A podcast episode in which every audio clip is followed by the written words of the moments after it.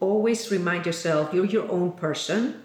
And no matter what's going on around you, you've got to be truthful to who you are and live kind of in accordance with your with your values. Welcome to Hyper Curious, our weekly celebration of what's best in human beings, our curiosity. My name is Mita Luca, and I love that you're taking a precious time of your day to listen to us today. In this show, if you haven't noticed yet, I talk to the most incredible entrepreneurs, authors, investors, and kick ass people I know, and they share their best insights and aha moments of their careers and lives with us.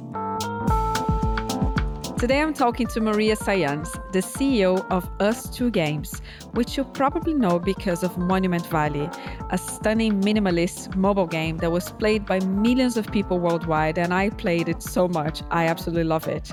It also won a BAFTA award and an Apple Design Award.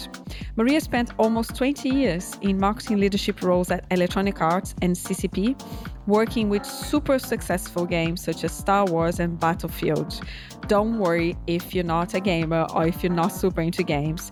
Her vision is to bring what's meaningful about games to everyone, i.e., those beautiful experiences that touch our souls. Today, Maria and I talk about how to connect with your values to discover what you really want for the rest of your life, the key traits we want to learn from gamers and Gen Z consumers and her special little secret to transform complex things into simple ideas. Maria, how did you decide what you wanted to do in your life and career? Huh. It, it was a long story for me. I mean, it was it wasn't uh, uh, it wasn't one of these situations of I've always known what I wanted. Right? I I would say that um, growing up and into my years of university and my first years in my career, I was for the most part kind of achievement driven, like a very much of a tick boxer, right? A combination of a tick boxer, like, okay, what's the best university? I'll go there. You know, what's the best job? I'll do that. Um, a mixture of that and then a desire to keep my options open um, so, what's the option that's not going to force me to get married to something and I can see the world? So, I started out in management actually uh, and doing kind of management consulting, which allowed me to see the world. I've lived in like, I don't know, 11 different countries.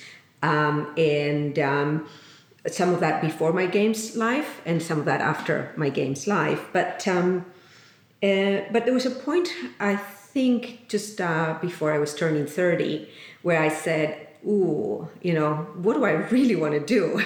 right? Because now it's getting now it's getting real. And I did a bit of soul searching at the time and I looked at, okay, what, what, what are the things that really motivate me? What are the things that like where my passion really lives? And I kind of found that kind of three themes that I thought if I'm connected to these things for the rest of my life, I'll be happy.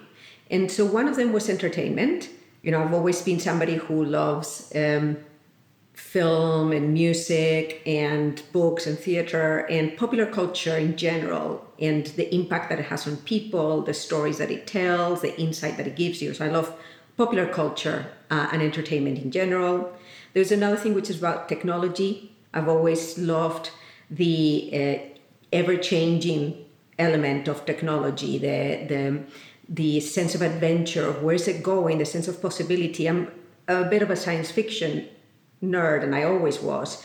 And so that sense of the future, that sense of where's that going, that was always something that you know appealed to me. And then the third thing was um, working with young people.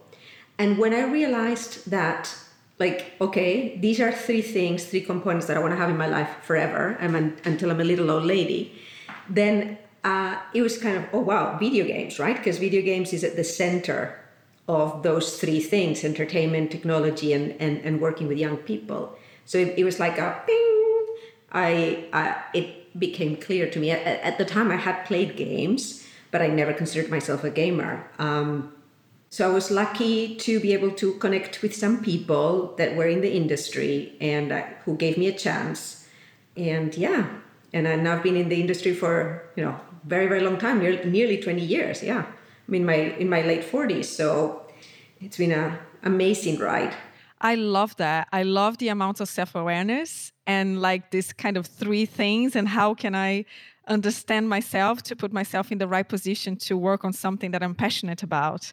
This is super inspiring. Really, really cool. And at that time, so you you were you like, okay, I need to get get rid of, you know, the consultancy firm. You were at McKinsey, right? And you're like, jumping to, you know, one of the biggest companies in the games industry, Electronic Arts. yeah. So this firm that I had been working for, McKinsey, is um, this thing is, is, is, is, this network of alumni right if you've worked at mckinsey you'll ever, always be in contact with the people who've worked there and so when i realized i wanted to work in games I they used to have a database where you well they still have it where you can look okay which other McKinsey people work at in games. And I was able to find uh, one a, a, guy called Gerhard Florin which at the time was running EA Europe. And I picked up the phone and I said oh Gerhard you don't know me but I want to work for you. And he asked me he asked me what do you know how to do? And I said well I know how to do databases. I know how to do customer relationship management, CRM, anything that has to do with using user data to market them or to treat them differently in a company. And he said, Oh, that's interesting because at EA, we're starting to think about what a direct to consumer business could look like. So we're interested in that space. And so he gave me a chance, like I took a pay cut from McKinsey to work coming to games, right? I had no team, no real remit because at the time what I was doing was had not been developed. Nobody understood it. It was for me to define what the potential of that was. And so I just, you know, over a number of years, I built a team, I built uh, campaigns and activities. I started taking over to, not just database marketing, but also web publishing, uh, community management, customer service, anything that had to do with direct to consumer uh, online media. And I, I basically grew that and ran that for EA in Europe for about seven years or so. That's brilliant. And you became a senior marketing director at EA. What would you say for the listeners who are marketers about the generation z right? You know inside out about gamers since you know for the last 20 years. So what what do you say to them? What is what is the biggest insight that you learned from understanding deeply this consumer? I think one thing that i think defines um, first gamers and i think eventually just just the generation in general is this sense of agency this sense of they assume power. Um, and I think that's dramatically different from any previous generation. And I've always thought about having worked a lot in communities and with very activist communities like the BioWare one or the DICE one for Battlefield, eventually with um, with CCP on EVE Online. I've always been close to gamer communities. And, and and you can see that they are amazing activists. When they decide to put their mind to something they organize incredibly well. They create content. They are very well connected. And all of and, and they assume agency. Because games give them this sense of agency right? This sense of if i do something something is going to happen. I have power in this game. They extrapolate from that and they just take it for granted in a way, and they assume that, of course, reality is going to operate in the same way that games do. And so I, I think I started to see that first among gamers, but now I see that uh, amongst a, a, lot of yeah, young people is is that um, yeah that sense of you know assume agency as default and find a way to exercise that agency. That's super interesting because it's like yeah different to any other entertainment uh, mediums right? It's uh, you are in control. You are the one uh, deciding what to do with your next move in a game which is different when you're just watching tv and consuming everything that is being given to you right? Yeah. And you add to that the fact that games are hyper connected, right? Um, and uh, and that um, people can find other people with similar interests wherever they are in the world. That the kind of meme invention machines that games communities are Um, and when you put all of these things together, uh, yeah, you've got incredibly powerful uh, consumers, people, communities, whatever you want to call them. So let's go back to your you know your trajectory as you know learning to be a great marketer marketing director now becoming one of the rare women as a ceo in a technology entertainment company right? How was this transition? Did you have an aha moment that you're like hmm marketing is amazing and i learned a lot from that. Now I want to do something different and I want to develop myself to be in a position of leading a whole company. Well, so actually, I, I, I had an earlier aha moment, which was so I told you earlier that I, I grew, like, I was going through like building the online marketing functions at EA. And there was a moment in which I realized that I was becoming a specialist and that that was not what I had wanted to do when I came into the industry. That I had wanted to be closer to the games, I had wanted to be closer to the creative teams and, and, and that being as a specialist, I was going to go into just a very specific direction. And um, and I think it was that moment when I said, okay, actually, I want to work in marketing, but I want to work in product marketing where I have a broader visibility of what the entire um, marketing stack and and brand strategy and product strategy is, and working closely, more closely with the developers. So I made like a lateral move at that point and uh, which is what took me eventually to to work at Dice, being um, responsible for battlefield marketing uh, worldwide. And I think that um, having done that, and then moving on to CCP and working as part of a leadership team with a CEO, and having that visibility of how do you build a company strategy uh, around a vision, around your product strategy, around a deep understanding of your your consumer, is um, I think that's the moment where I got that broader visibility. And and again to me i think one of the themes in my in in my gaming career has been that desire to get closer to the game.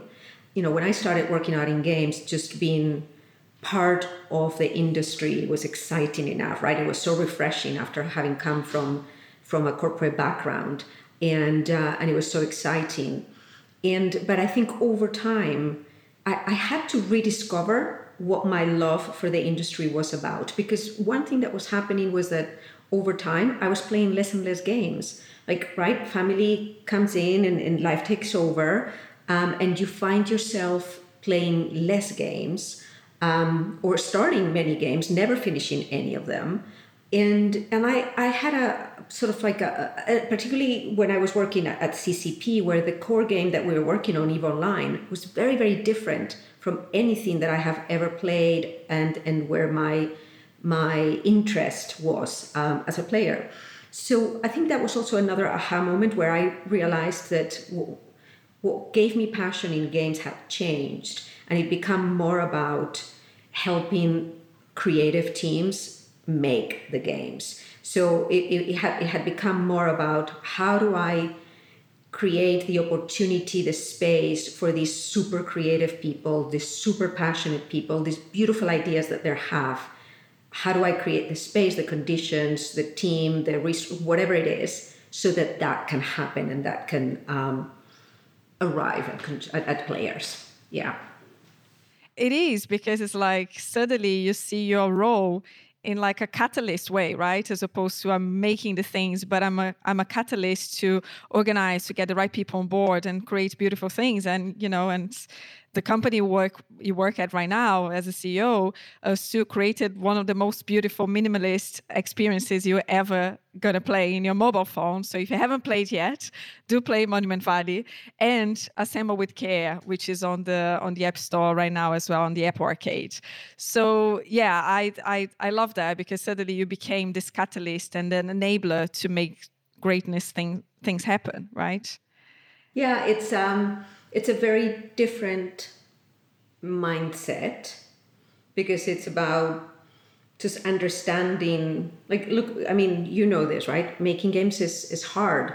Uh, it's hard intellectually and it's hard emotionally in from an organization perspective and having that sense of that confidence to pull something through and uh, and to keep that flame going through a process of like good ideas can die a thousand cuts over a few years of development.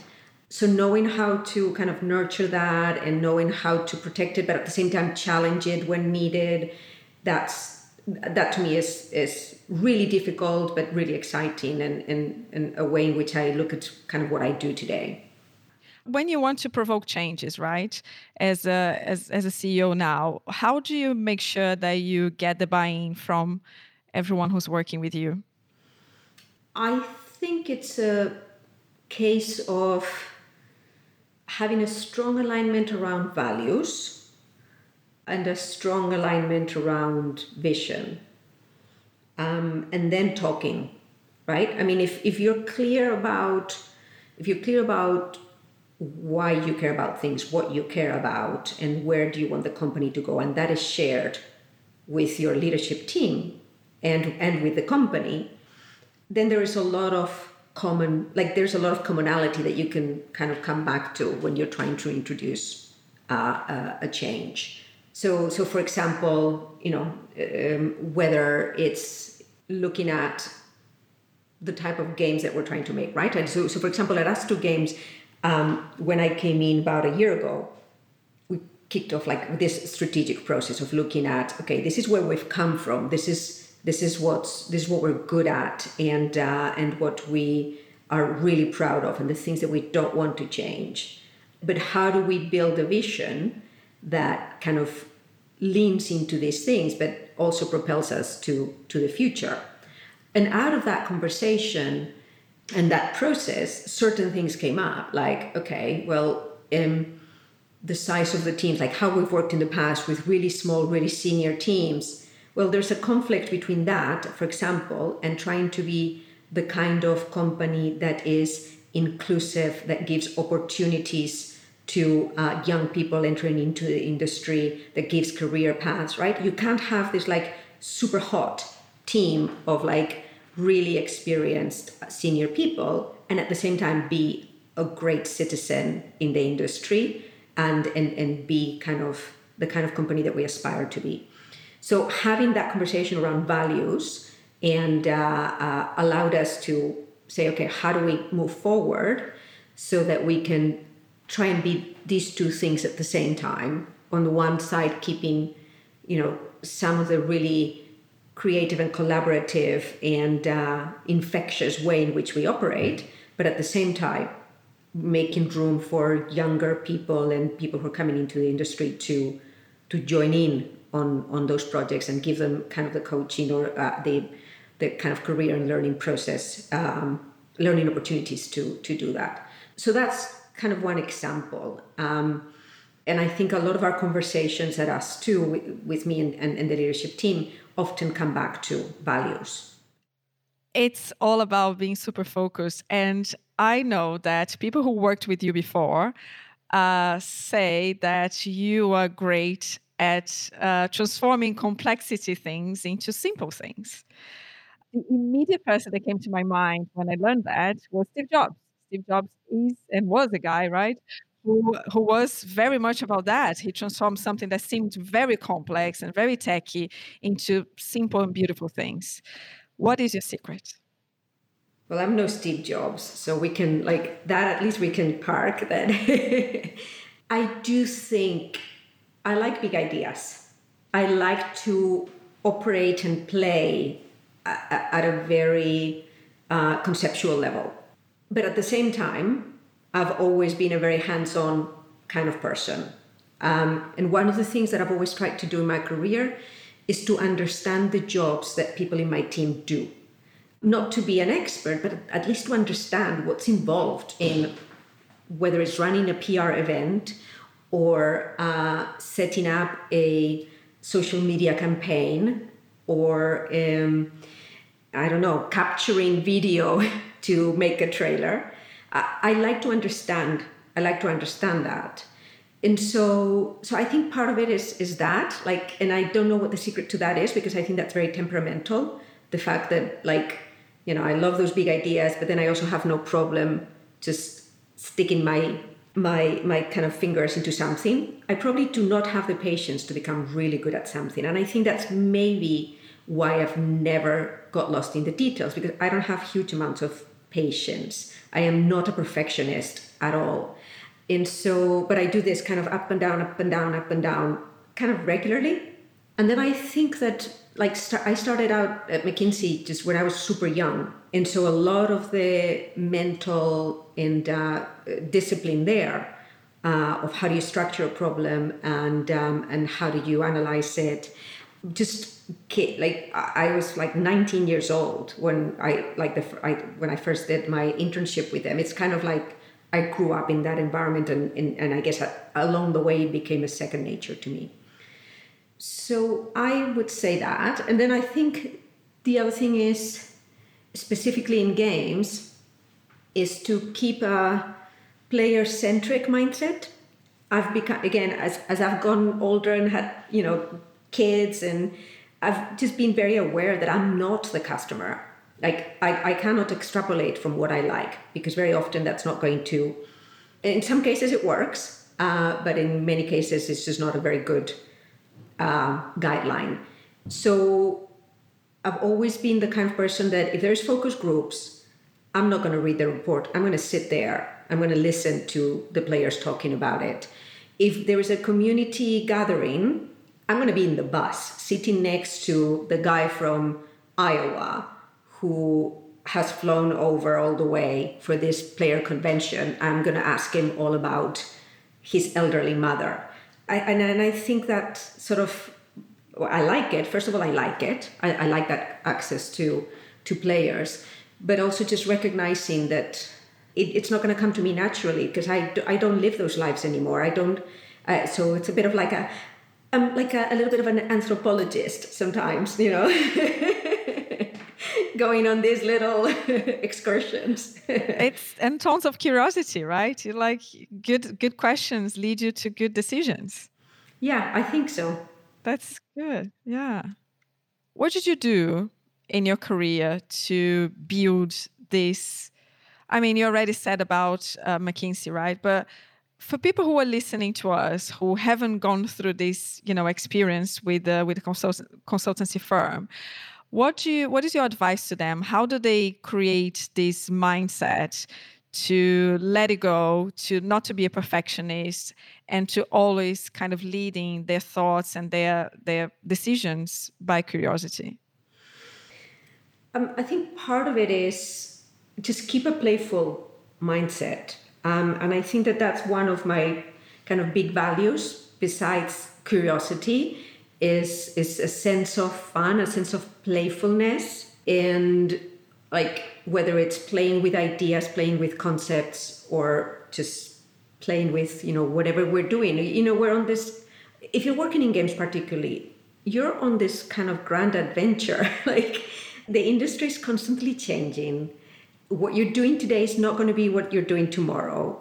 There is not like this kind of expert um, glorification, right? Because because you know who cares how we used to do things the day of the P- of the PlayStation Two, like well PlayStation Three, like the the world has changed completely. Um, so a sense of fun and adventure and try things out, and that's one thing and then, and then I think the other one is I, you know, try to educate yourself in, in thinking models because those are things that if you don't read about them or um, uh, they're not going to come to you naturally, right? There are some people who just have this thing that it just naturally comes to them, which maybe, you know, they're like natural engineers. Uh, that it just they're able to just break something up really really easily uh, but the majority of us just need to be given these thought tools or these um,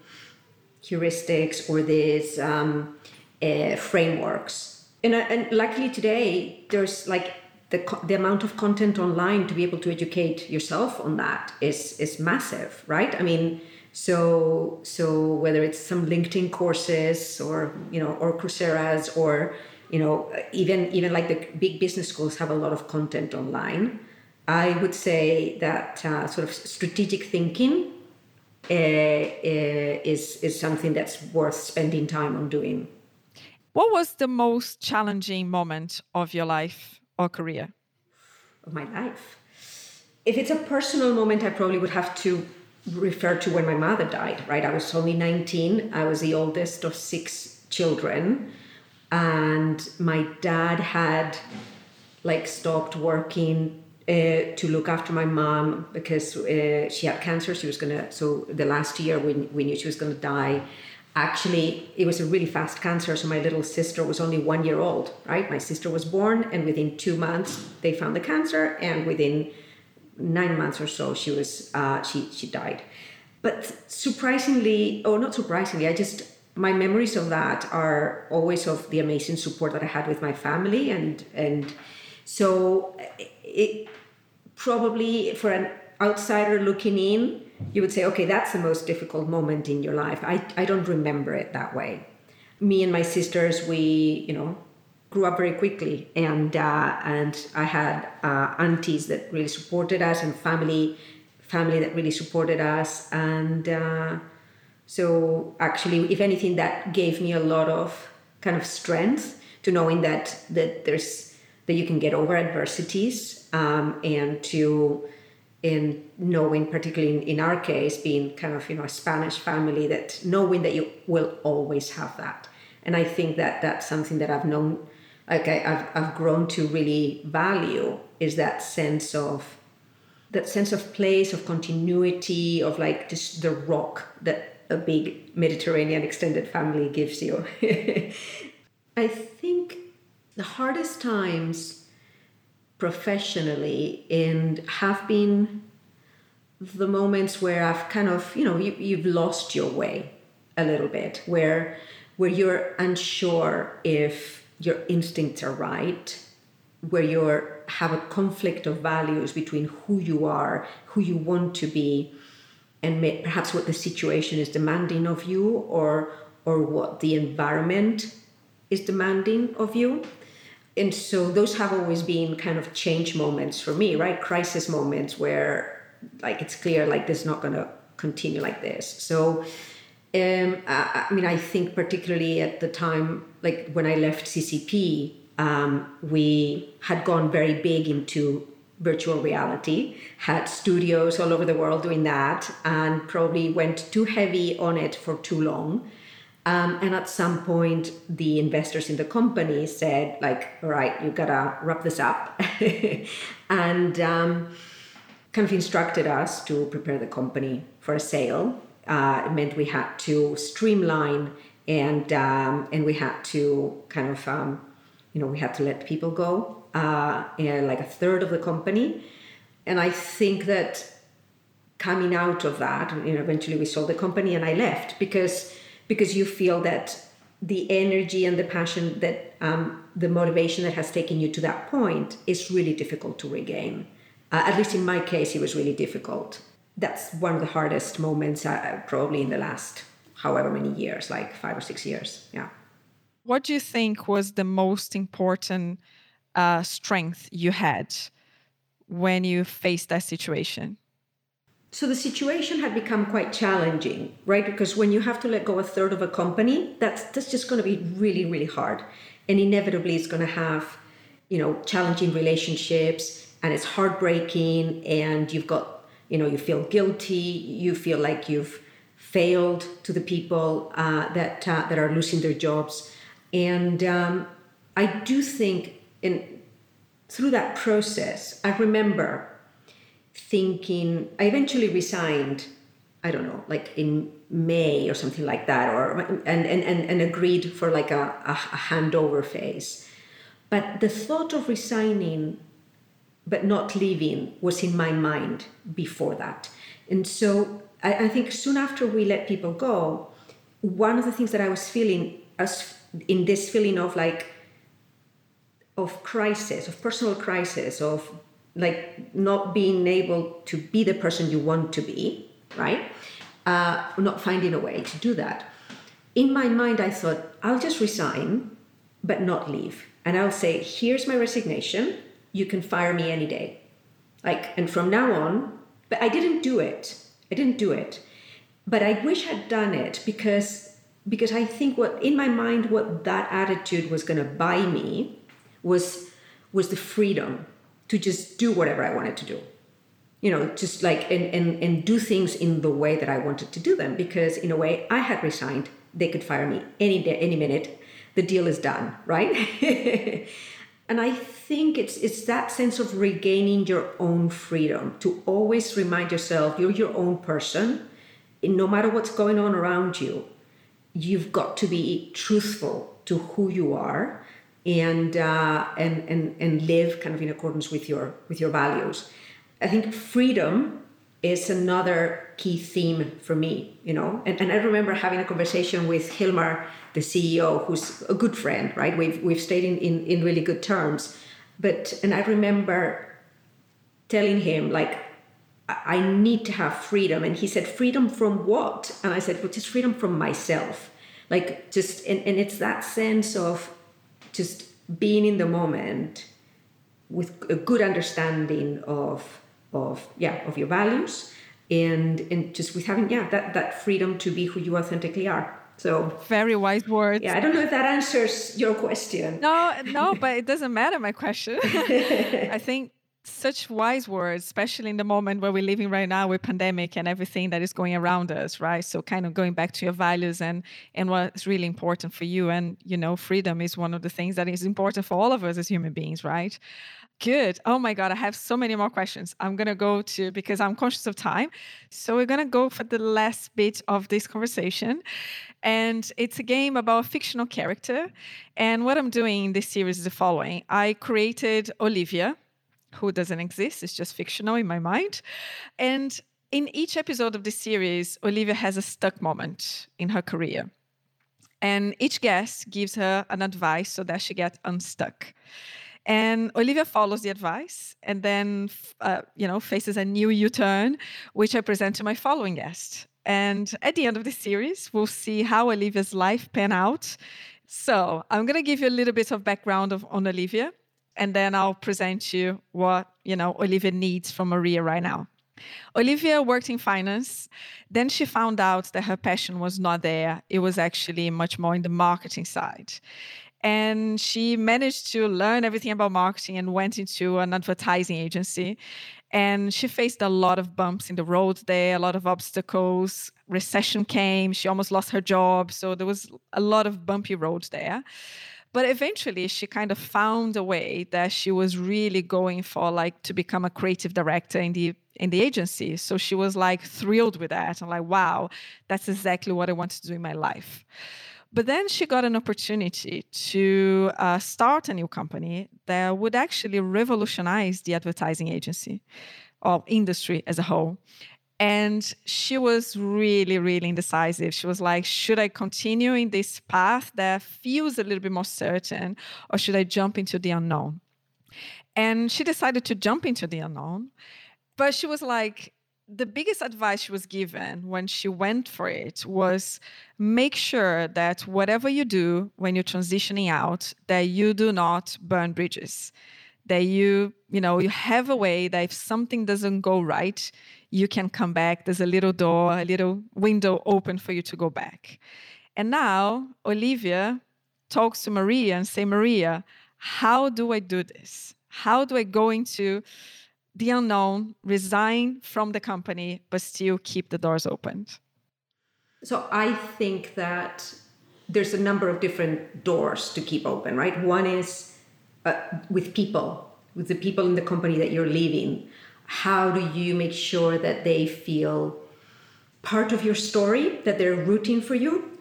Um, so the more that you can bring them along with your journey of why you want to do this, why it is exciting, give them enough time so that they can process this, right? So you're not leaving them in the middle of a project after they've invested in you and they've uh, you know, in some cases taken risks for you. So find who these people are, who these key people are, and bring them along in the journey. Tell them, like, you know, use them for advice, like, you know, walk them through what you're thinking and see what they tell you. And, and I find that when people give you advice, very often they come a little bit um, invested in your story and they want to help you further. Um, so I think that's one way. And, and that's more about the doors open. So give people time, bring them along on, on your journey, ask them for their advice. Um, and then the, the second part is kind of professionally. How do you make sure that um, that you can come back if not necessarily to the same company to a similar role and and so i think that's about looking at what you're doing as part of a um, as part of a, a of a learning journey so think about how what you're doing contributes to what you've done in the past. Um, and i mean these days i would advise somebody like you know have a few medium blogs and write about what you're doing connected to your previous history. Promote it on linkedin. That kind of thing make sure that there is a continuity. But i've never been a founder uh, of a startup. And i've often heard that actually you've got to burn the boats like if you're thinking that you're going to go back then you probably are already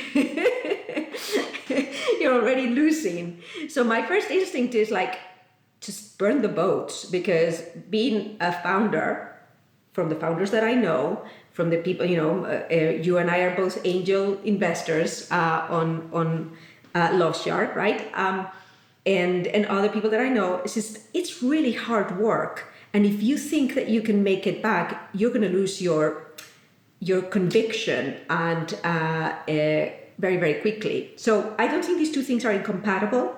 Keep the relationships, but don't think too much about going back. I, I, I just, um, it's never good to go back. You always go forward, go forward. love that. Love that. That's a great that's a great wrap up. I love that. That's great. Is there anything maria you want to talk uh, about today that we didn't touch or you know anything that you want to tell the world that they should listen to right now? No ustwo games we're awesome. We're making beautiful games. Come and play our games. Assemble with care. We've got an amazing thing coming out later this year. Keep your eyes open out for that. We'll announce uh, soonish uh, so yeah just uh, just keep the hope we're we're I have so much hope for the industry and for what games can do uh, for for the world that um, just um, yeah keep keep that positive spirit. I know everything is kind of falling apart around us, but it really isn't. Uh, and uh, it, and we humans and uh, have a lot more kind of strength and positivity and uh, and hope in them that we often give uh, give them credit for. Beautiful. If people want to connect with you, what is the best way? Uh, I'm on Twitter as Stealth Crystal. Uh, I'm not super active, but uh, I'm regularly active. Okay. Thank you very much, Maria. It was a huge pleasure to talk to you today. Yeah, thank you. It was super fun. Are you starting a business right now? pay attention to that. There was an amazing advice. Burn the boats, never look back, always going forward. I love that. So, that's it for today. I really hope you enjoyed as much as I did. And please, please, please make sure that you press five stars if you enjoyed this conversation and leave a comment. It's going to mean the world to me and it's going to help other people be able to find these episodes also on Apple Podcasts and Spotify and whatever app you're using to listen to this. If you want to know more about me, about the stuff that I have been doing in the world, go to betaluca.com, B E T A luwca.com or visit hypercurious.fm. For now, ciao ciao.